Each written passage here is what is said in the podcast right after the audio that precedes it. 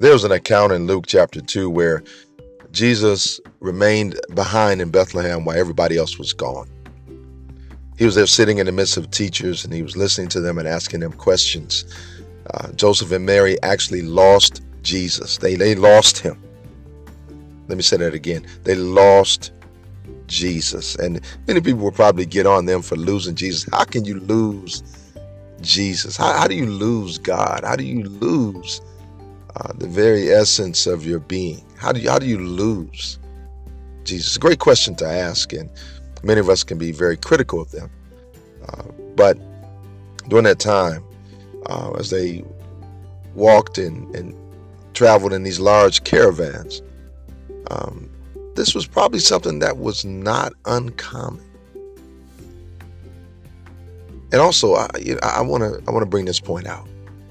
In first century Palestine, gender specific roles would have been attributed to adult men and the training of young males in a trade and, and, and also teaching them to live a religious life. So Jesus presumably had learned from Joseph. We criticize Joseph for losing Jesus, but he actually learned from him.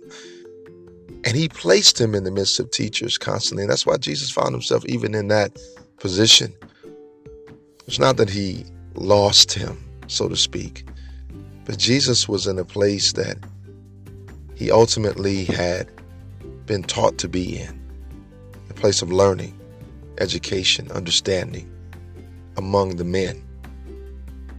And it started in the household that he was allowed to be brought up in.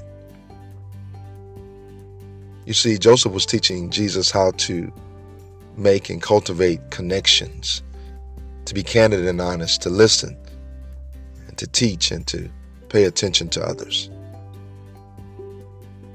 Father, help us to understand that in life, it's not about the negatives, so to speak. It's not about what we didn't do, it's about what we are doing. Help us to be more candid, more honest in our approach to life and not focus on those negative things that uh, can hinder us from truly realizing the value of the connections that we have, the relationships that we have, and the life that we live. We thank you so much for the beauty of your honesty and our connection with you. In Jesus' name we pray. Amen.